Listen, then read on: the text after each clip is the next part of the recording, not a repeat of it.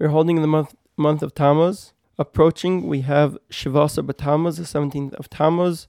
The Talmud relates in Tractate Taanis, Chamisha Devarim Iras Aviseinu B'Shivasa B'Tammuz. There was 17, there was, sorry, five things that happened to our ancestors on the 17th of Tammuz.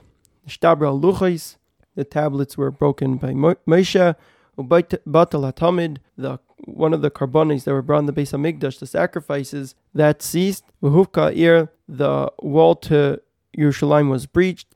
V'serf apis apitoimus as a Torah, this uh, this general burnt the Torah, the Torah, v'hemid tzelem behechel. And the enemies of the Jews put up a idol in the temple. There's another quote we have from, it's found in Sukkah, in Tractate uh, Sotah, and in Menachos. Kishetzarim Machis Beis Chashmonai Zel Zeh, when the Beis Chashmonai were um, at each other. Hayahorknis Mechutz Verstabilus Mivfnim.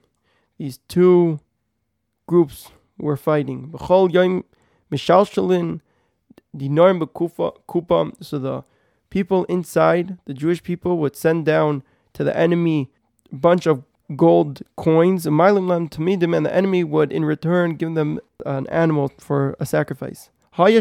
echad. There's this one elder, Ormalahem, he said to the people on the outside, he said, as long as you're going to be providing them with this animal for the sacrifice, you're not gonna you're not gonna win. The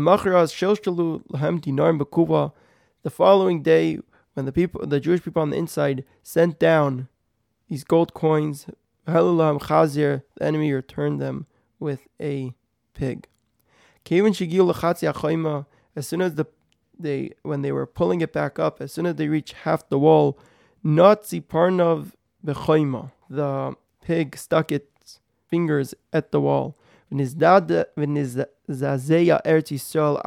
Parsa, Al Parsa.